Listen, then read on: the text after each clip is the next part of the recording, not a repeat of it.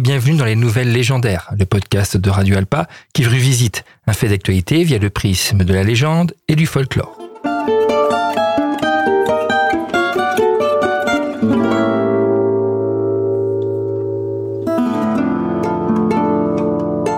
Le joueur de flûte de Hamelin est une légende allemande qui a été transcrite notamment par les frères Grimm sous euh, le titre L'attrapeur des rats de Hamelin.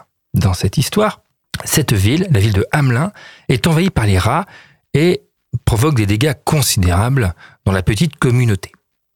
Un jour se présente euh, un joueur de flûte totalement inconnu, un des ratiseurs. Le bourgmestre de Hamelin promet au joueur de flûte une prime importante pour se débarrasser euh, des rats qui infestent leur ville. L'homme prend alors sa flûte et par ses notes de musique attire les rats, suivant donc la mélodie jusqu'à la rivière où il les noie.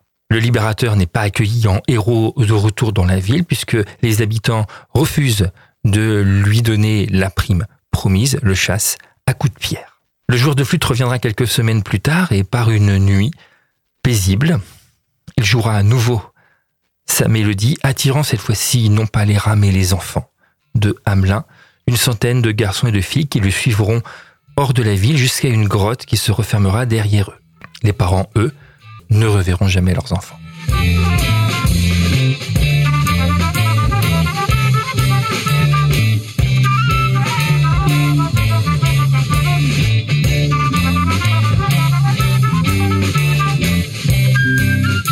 Le jour de flûte de Hamelin s'inspire de différentes sources.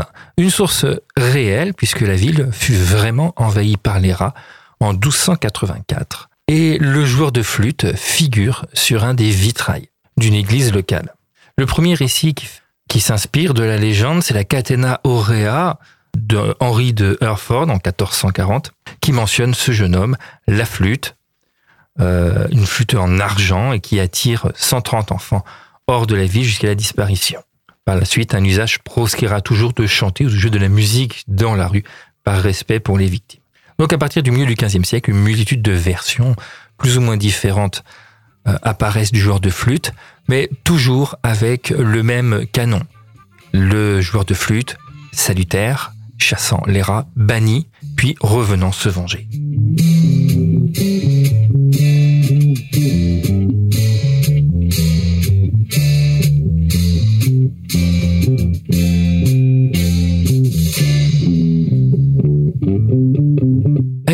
Où il est euh, de plus en plus compliqué de développer euh, son esprit critique de par euh, l'accumulation d'informations et de fausses informations qui circulent à travers les médias et les médias alternatifs, bien entendu. On peut se laisser tenter par des voix douces et apaisantes de prédicateurs promettant soit un monde meilleur, soit littéralement de renverser la table. Les théories du complot foisonnent de joueurs de flûte de Hamelin, berçant et donnant à, donnant l'illusion d'apporter ce que l'on désire et non pas ce qui est vrai ou juste pour une société. Donc prenez garde à ces êtres providentiels qui nous apportent paix, bonheur, bienveillance, car la plupart du temps c'est juste du pipeau.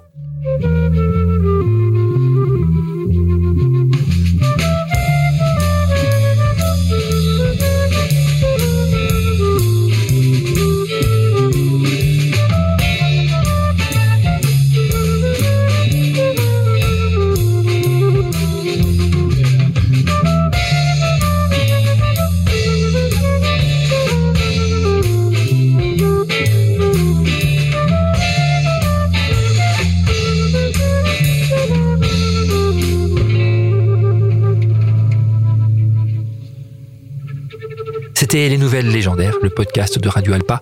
À très bientôt pour une nouvelle légende.